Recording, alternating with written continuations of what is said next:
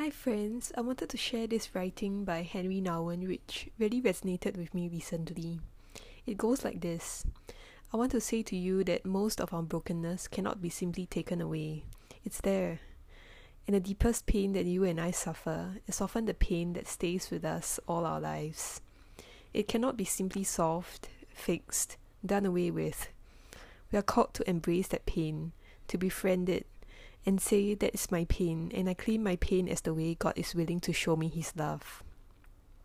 And I think the passage resonated with me because I truly feel that some pain follows us all our lives. And every time we think the pain is gone, it comes back again.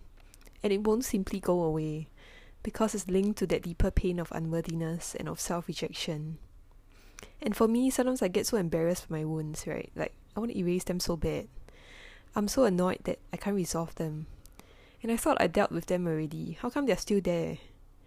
But sadly, I think these wounds will never go away because they are also the very avenues that God gains access to our hearts and sanctifies us. I mean, all of us want this beautiful fairy tale conversion story, right? Like that magical encounter with God that changes your life forever. But sadly, I think there's no such thing. And it's always going to be an ongoing journey. And we'll continue to struggle every day. And that's okay. There's no shame in that. There's no shame in never being able to get it right.